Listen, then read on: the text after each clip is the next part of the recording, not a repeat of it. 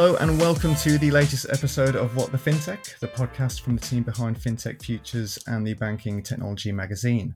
My name is Paul Hindle, editor at FinTech Futures, and our guest for this episode is NMD Plus founder and, of course, FinTech Futures columnist Dave Wallace. How are you? Very well, thank you. Thanks for having me. No worries. It's, uh, it's great to have you here. And regular FinTech Futures readers will obviously be aware of your credentials. But before we get started, would you like to quickly introduce yourself and, and what you've been up to at the moment? So, yeah, I'm a essentially a user experience and design professional. I've worked in the banking and finance industry for almost, well, over 25 years. I had an agency which was entirely dedicated to helping banks and financial services companies to deliver great customer experiences. I built that, that business up. I sold it to WPP. And after 10 glorious years of kind of working within the, the world of WPP, left and founded a small agency called NMD Plus. And with NMD Plus, what we're really looking and focusing on is how to create engagement within digital solutions at a kind of customer level. But I've also, as you say, ended up doing some writing for FinTech Futures and run my own little podcast. And I'm become very interested in in the topic that we're going to be discussing today. Excellent. Thanks for that, Dave. Yeah, so I mean, you've touched on it there with Dave on the show this week. The main topic of discussion will be around the E in ESG, so that'll be environmental concerns and climate change, green initiatives as well in the financial services space. We'll be chatting a bit more about what uh, financial institutions can be doing more of to help tackle climate change and new developments in the space a little later in the show. But first, as always, is our news in numbers segment. So this is where our guest has gone out and found a news story featuring an interesting number to discuss and get us started. So, Dave, what have you brought along for us today? Well, so I, I've sort of strayed away slightly from fintech, but uh, you'll sort of see why. We're sat in the middle of a dry spell here in the UK, like many places around the world. We've seen extraordinary temperatures over the last week. And uh, the news story I, I wanted to highlight and dig up was the one that came out last week, which is about a weather map that the UK Met Office created in the year 2020, which showed what temperatures would be like in the UK, potentially because of climate change in the year 2050. And most of those numbers, that 40 degree number, were hit last week. And that is 28 years early. And I think what was kind of interesting was how that kind of resonated at a kind of news level. So this is a story which ran across a number of publications.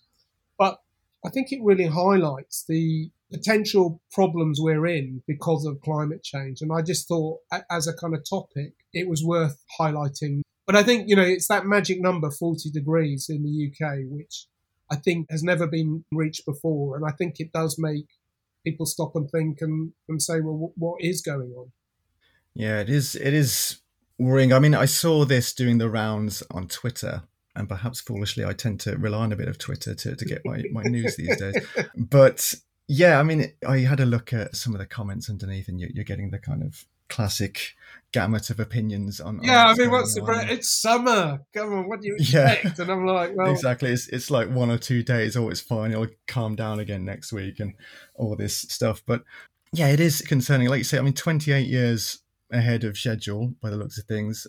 Like you say, I mean, that 40 degree barrier seemed like it was the one to touch. I mean, it, it kind of makes me think in 10 years, are we going to be looking at 40 degrees and thinking that was quite cool and actually it's starting to push towards even higher than that right because i mean the, the previous heat record was only set in in 2019 so we've already it's only taken three years yeah, for us to break that and it's like i think it's actually when you kind of look at what's going on but not just in the uk but kind of globally i think it really does make you stop and think well actually there might be something going on and i know we're going to go on and chat about this. But when I start, first started looking at climate change as a topic and how the financial services industry, what it was doing and how it was leaning in, the thing which I first stumbled across was central bankers around the world have a community and they talk about climate change. And if you can read what they talk about, one of the things is that what was supposed to happen in 2050 is happening now. And that has really got a bunch of central bankers really, really worried. And I was like, actually, if central bankers are worried about this, you know, forget about Joe Public. These people have access to a lot of information. Maybe there is something going on and it's something that we mm. have to kind of pay attention to. So I think, you know what, I guess that, so that was almost 12 months ago. And now then read this story and look at the map, you go, it is pretty frightening. Maybe 2050 was too optimistic in terms of some of the predictions.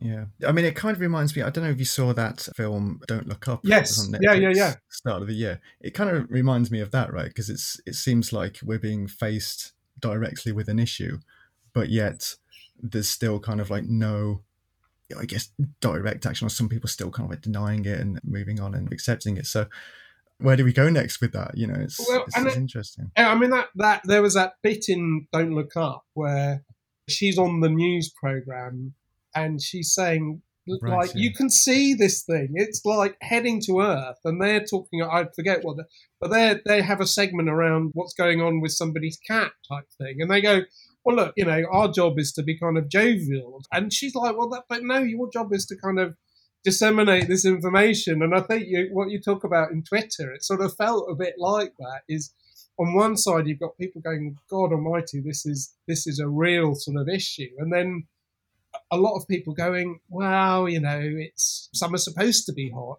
just not taking it particularly seriously. And I think therein lies the kind of climate change dilemma is how do you get people to understand that this is a big thing, you know? And I, I think that's again where I've been fascinated by what's going on in the financial services industry.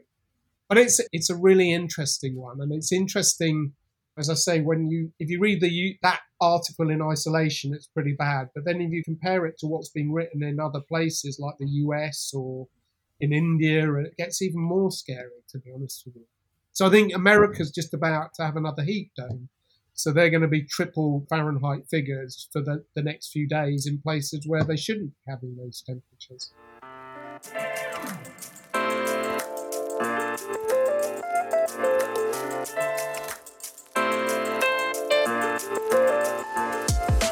We are in part two of the podcast. This is our more interview style section where we focus the discussion into a specific industry topic or sector.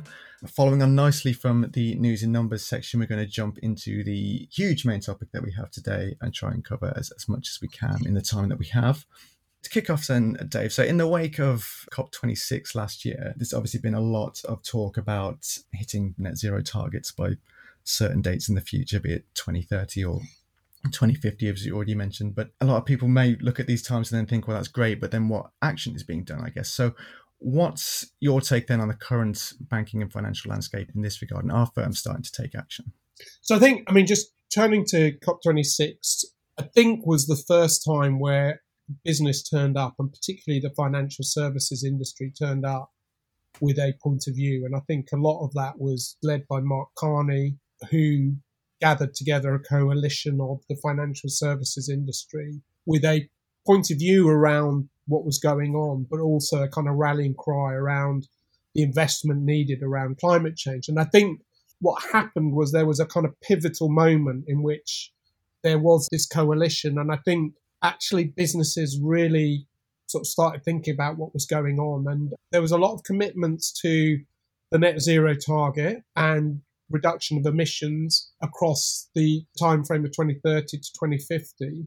And I think what you've then seen is is actually quite a lot of action starting to happen in, the industry. So when you and I first started talking about me doing some writing around this, it was not far off 12 months ago and there was very little kind of evidence of what was actually going on. And now the topic has really hit the mainstream in terms of highlighting and promoting what kind of the industry is doing. And I think, I guess I realized fairly quickly, and many people in the industry have realized, is that actually we're going to achieve net zero and achieve these targets. You absolutely need the financial services industry to play its part. And I think there's a number of things that the industry really offers. It offers kind of scale.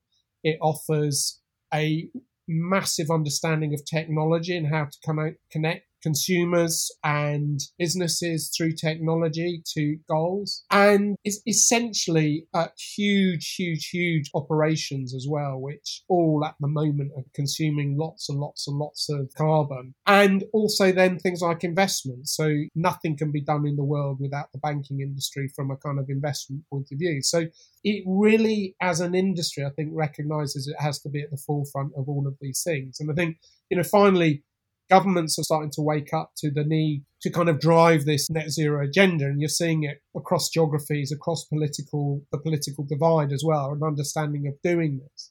But governments can't act and do this stuff without involving financial institutions to actually implement a lot of what's kind of going on. So a small example being in the UK now government has said that all houses have to be environmentally efficient and through banks, they're sort of penalising people through higher mortgage rates if they don't have efficient houses. So that's a, just an example where suddenly what you're seeing is the industry becoming an enforcer. Excellent, excellent. You mentioned you're starting to notice that firms are taking some some actions. So, what would you say, from your perspective, are some of the key actions that banks and fintechs can take when it comes to achieving net zero? So, I think, I mean, a great starting point is to understand where emissions sit within their businesses. So, you have scope one, scope two and scope three emissions. So, scope one are the emissions that they are directly responsible for as, as operations and the buildings that they own and whatever. But the majority of where their emissions are, are in scope three, which is within their kind of value chain. So these are emissions that their products and services are, as they're delivered to customers or through suppliers, are kind of that's where those emissions are happening. So I think what banks and the financial services companies and fintech should be looking at is where do our emissions sit in all of these things. So, great example is the software that they use to run their operations. That software all has a carbon footprint. So, measuring what that footprint is and trying to reduce the, the emissions around that software is a thing that, that anybody and any organization can do straight away. And you've got organizations as a small startup called GoCodeGreen, where they're measuring the, the carbon footprint of software and then they're making recommendations on how to improve it. So getting software more efficient and carbon friendly is definitely one thing to do. Buying electricity from renewable sources is another thing. Making sure that your data centers are as efficient as possible or what we're seeing is a trend towards banks moving away from on prem to outsourcing their operations into data centers. And that, I think, is quite a positive thing because it means that the data center providers can really focus on how to reduce the emissions. And it's, as I say, it's thinking about kind of customers and suppliers and all of these things. So, how do you get your customers to reduce their footprint? That's a, a, major thing. And I think, as I said before, banks are going to become increasingly enforcers around this. And I think we're sort of starting to see technology emerge which enables customers to understand things like their carbon footprint and they can then act on that information. And that is often tied into what is going on from a kind of banking point of view. Excellent. And you mentioned GoCodeGreen there, and we've actually done a, a feature with GoCodeGreen actually recently. We did a, one of our reporters did an interview with Eric, uh, the yeah. founder. So if you haven't already read that on the website, please do check it out. But given the amount of research that you've been doing in this area, are there some more interesting green initiatives that you've come across in the space that uh, you can talk about? Yeah, so there's companies, as I mentioned, like Cogo and ecolytiq and Enfuce another example is Doconomy, where they're actually taking transactional data and starting to assign carbon figures to that transactional data and then playing that back to the end customer with then advice around what to do about that. So I think NatWest has just launched uh, with, or fairly recently launched, carbon footprinting with Cogo. So customers of NatWest are able to have a look on a, as well as their transactions, see what their transactions equate to in terms of their carbon footprint. So, I mean, I think that's a really powerful example where the scale of the customers of financial services are being co-opted into thinking about their carbon footprint. Because I think what we see is that average consumer wants to, they understand that they need to reduce their footprint, but they're not in a position to really understand what that means. So that's a great example of how somebody coming in and or companies coming in and and making sense of that figure, delivering that figure to people, and then providing education around opportunities, be that like moving your electricity to a renewable company, a, renewable provider, or changing your car, your vehicle to an EV, or using public transport a lot more, etc. A lot of these things can be sort of like tea leaves discovered from things like your transactional data, and you can grab advice around that. So I think that's a, a really good example of, I guess, the power of financial services. And if you're a bank, be it a neo or a traditional one, it's exactly the functionality that I think you should be thinking about kind of putting in.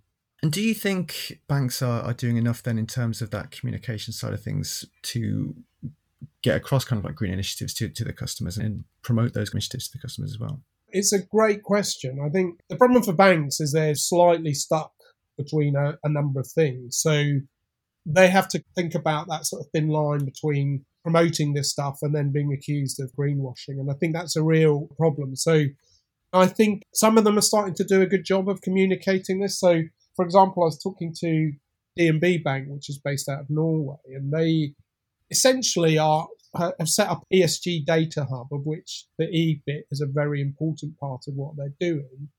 And in essence, what they're doing is making sense of the EU taxonomies and targets that the UN are kind of putting in place, and then wrapping measures around those and ensuring a systematic way of viewing those things so customers can then input their data and see it in a way that makes sense, but across the sort of industries that they're in. And they are being really good at communicating the benefits of these things to their customers and why this is a good thing. Because what they're saying is if you use our system, A, we can make better lending decisions, but B, you can use it to make sense of what's going on from a kind of E point of view. So again, go back to banks are in a very interesting place. So, you know, I think what DNB are trying to do is is help customers by making sense of regulation around all of this stuff. Because I think regulation is coming and it's going to become quite tricky. So that's a great example where there's positive communications. But I do think this whole thing around greenwashing gets many of these institutions worried about, like, if we put our head above the parapet, then what's going to kind of happen to us in, terms of accusations around greenwashing? And frankly, many of them are still heavily invested in the carbon industries. And they continue to invest and continue to grow that investment. And I think trying to square that circle is quite a tricky one, to be honest with you. Yeah. Yeah. I mean, what I was going to mention is we, speaking to a lot of friends and like that, one of the things that they get frustrated by sometimes is they can be as, as climate conscious as they want and they can start using all these energy efficient light bulbs and things like that. But then they'll get frustrated by other big companies then might put up a factory that completely negates yeah. anything yeah. good that's that's being done kind of thing so do you, i mean you mentioned it there a lot of these companies do end up investing in the carbon industry do you think they should be held more responsible then when it comes to the investments and, and third party suppliers and just ensuring that partners and funding is following kind of ESG, strong ESG practices. Yeah, I, I absolutely. I mean, I think if you've set your target for net zero 20, 2050, then you have to be more on your game around what that means for your investment. I think we all understand that decarbonising rapidly could be a massive issue for the world. So you can't go from an oil based economy to a renewable based economy just like that. But, mm-hmm. you know, I've got a sneaking suspicion with the oil prices and gas prices rising that that will be driving investment decisions at the moment. And that's financial decisions rather than kind of ESG based decisions. And I think where people are making those decisions, that should be highlighted and they should be called out for that sort of thing. So I think transparency is critical. So making sure that these organizations are really talking to their customers about accountability around all of this stuff. So, so going back to my example around Cogo and NatWest and putting carbon footprinting into bank. I mean, I think that's a it's a great kind of. But you could argue, well, that's pushing all responsibility to the end consumer. And I think that's not the right thing to be doing. That's part of the solution. So if I was a consumer, I'd exactly as you're saying, you want to know, well, what is the bank doing more broadly to decarbonize around institutional investment? So yeah, I think having a more holistic way of talking about these things and reporting these things, I think is super critical. And I think it's going to come, to be honest with you, because let's not forget that you've then got the investment industry, which is is all about sorting out investments in what's going on. So the investment industry is screaming out for more transparency as well. So they want to be able to tell their customers that actually what you're investing in is a asset which is truly net zero or ESG compliant or whatever it is. And actually getting those measures is, is quite tricky. I think that sort of transparency is going to come. And it will be honestly will be driven a lot by governments as well. So I think the EU in particular is very strong in terms of coming out with taxonomies around these things. And I think what the EU do, we will undoubtedly follow, and you could argue we're sort of already there, and the US will do as well. So you mentioned like regulations there as well, and we, won't dive too much into that. But one of the things that you've touched on there as well is that standardized reporting of ESG as well. Do you see that coming in relatively soon, and, and in terms of, uh, I guess, being pushed in, like as you mentioned, by governments? Yeah, I think it has to. I mean, it, again, it, it, depends on political will at the end of the day. You know, so this will vary across geographies, I guess. But I think it will happen. I think governments have access to enough information to realise that climate change is a fundamental issue. So, you know, if you're the UK government, you're going to be looking at, well, what the hell happens if the world does warm in the way that these central bankers are telling me it's going to warm, not just the climate scientists. And you can see that it will be disastrous for countries at fiscal level, habitation level. So economics will end up driving what happens from a regulation point of view, rather than people worrying about us all boiling in the ocean, so to speak. So I think that economic imperative will start driving what really happens. And I think you're kind of starting to see that already kind of kicking in, to be honest with you. So as I say, that the UK government, in fairness to them, are saying all houses need to be eco efficient, and we will penalise all those houses which aren't eco efficient by saying it's going to cost you more money to get a mortgage against that property. And I think that's a really interesting move because that will then force the end consumer to make changes and it forces the institutions to. So it's kind of starting and it's coming into play. So you've wrote recently in your column about uh, carbon coins and the use of crypto to make a kind of carbon currency. Uh, can you discuss a little bit more about that?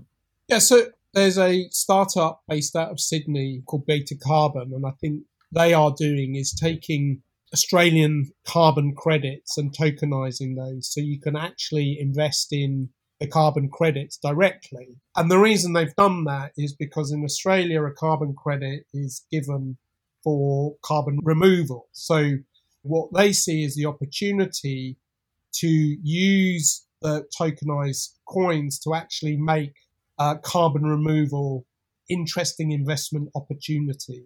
And I think it's a really, really interesting idea of actually taking this notion of carbon, which I think is a, is very abstract to most people, and actually making it a reality through things like investment vehicles. And I think this is a is a great example where Web3 technologies and I think Beta Carbon based on the Ethereum platform can actually put removal into the carbon removal into people's hands. So in essence, what you're investing in is kind of green projects in Australia.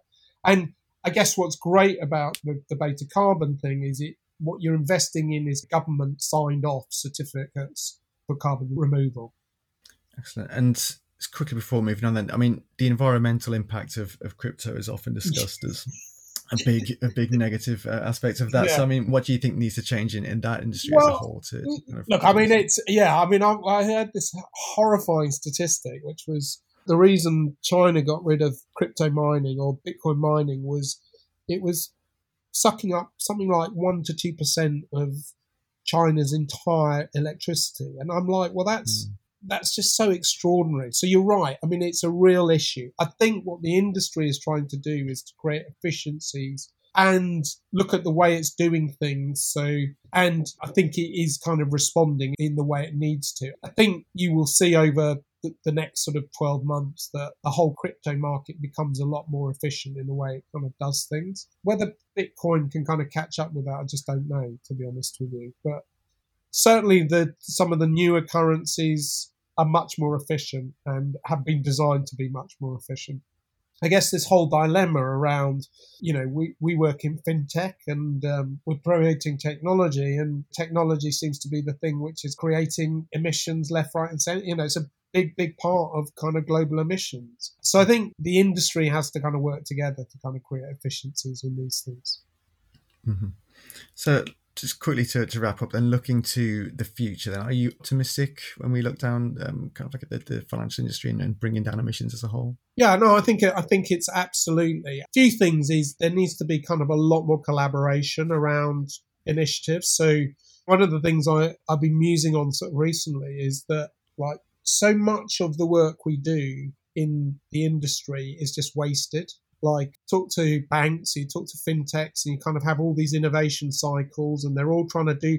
You know, you end up going well. A lot of this stuff just ends up in the bin, basically. So what I think will happen, and what I hope will happen, there'll be a lot more collaboration across things, and and actually, you know, I, I sort of wonder how many fintechs do you actually need to solve one particular problem. I think there'll be a kind of well, we're sort of seeing it now with what's going on from a kind of economic point of view you'll see harmonization around ideas and products and services as people realize that actually a number of things creates an enormous amount of wastage in the industry. So I think that will happen. I think there'll be much more transparency around investments. I think companies that do greenwash or offset their way out of the problem will be kind of called out more and more. And I think you'll see as consumers become more and more anxious about what's going on, I think they will kind of kick back against these institutions and hold them to account. And I think, as I say, that ultimately governments realize that there's an economic imperative around net zero, not just doing it because they think it's a nice idea. They're doing it because they see that there will be an economic calamity to countries if we don't do this thing. And I think the more they get businesses focused around that, the better. And I think that will happen. So I think there's a real opportunity for the industry to kind of drive change.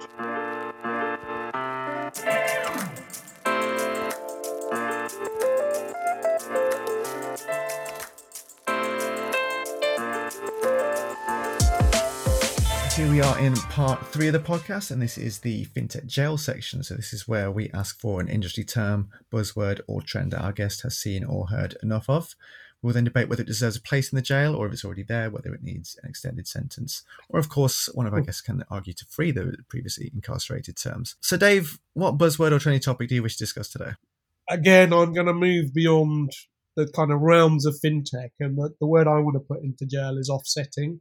Because I think if if we're going to achieve what we need to achieve, then offsetting needs to become a basically a banned word. Right. So, what's it about offsetting then that you're you're not keen on? The problem is if you have an offset mindset, then you're doomed from the start. So, offsetting should be the last thing that you do when you've exhausted everything else in terms of emission reduction. My suspicion is is that many companies who signed up to doing the net zero target will effectively what they will be doing is saying, well, look, we'll just offset our way out. It's just it's much easier to do this. There's plenty of projects out there where we could offset our carbon, and yeah, we can still claim we've reached net zero. And I think, to me, if that's your mindset, then you know we're all doomed. To be honest with you, offsetting has to be the the last thing that you kind of do after you've exhausted everything else. I'm not saying it shouldn't be let out of jail every now and then for a kind of walk in the park. Absolutely, it has its place, but it has its place at the end of the line. So I really do think it's something which should just become quite a dirty word, to be honest with you. Mm-hmm. I mean, I've seen it used in contexts like offsetting programs and stuff, right, where you look at tree planting programs and things like that. If it was stuck in the jail, it would just disappear from these kind of things. So but I think that the word offsetting at the moment represents what you're describing, which is tree pot. You know, so if you take a flight, you can then offset the carbon value of that flight. If you've ever done that, have you looked at what projects are, have you, do you understand what is kind of go? Because I've got this real dilemma in my head, which is like, I want to reduce my carbon footprint, but I still want to go on holiday. So therefore I will do carbon offsetting. But I've got a family of seven and I worked out that if I was to fly my family of seven to New York and back, we would have to plant 77 trees or something like that. It's, it's, even more than that. It's like a small forest would have to be planted. Now, if I went onto the BA website, that would have cost me, I think it would have cost me 200 quid or something like that. I know that's, if you're going to plant 200 trees, like let's assume that half of those trees get eaten by deer, you know, half die of the various diseases, which sort of, so you plant 200 trees to get to the point where there's a carbon offset, you probably need to plant a thousand. So it's sort of, the more you kind of dig into it, the more you think, well, actually, it's a way of us getting over our guilt rather than solving a real problem. So I don't know, one of the articles I wrote, it's like, if we want to go on holiday, say you want to go to Thailand or a nice place, if you go for two weeks, one week of that should be planting mangroves. So you're actually properly in the in the water, in the weeds, planting trees and making up for the sin of the of the plane travel. I think it's just too easy. And I think we can come up with a new term around what we want, which is a kind of positive action. It just feels like offsetting is too too damaged already. Sure, no, that makes sense. I think you've made a good case for that one. So I, am I'm, I'm happy to I'm happy to cast it away. Like you right. say, maybe it can be on, on day release every now and then if there's a, absolutely a, good, a absolutely. good usage for it. And obviously, is anyone listening who wants to come on it and fight for offsetting to, to break it back out of the jail, there's always that opportunity. But I think for now, yeah, we can cast it away for sure. Great. Well, that's all we have time for for this episode. Thanks, of course, to Dave for joining me. As for FinTech Futures, you can find us online at www.fintechfutures.com, on Twitter at FinTech Futures, and of course on LinkedIn. If you like this podcast and our other episodes, you can subscribe on Apple Podcasts, Spotify, SoundCloud, or your favorite podcasting service to get notified about future episodes. As always, thank you very much for your support, and we'll see you again soon for another episode of What the FinTech. But until then, goodbye.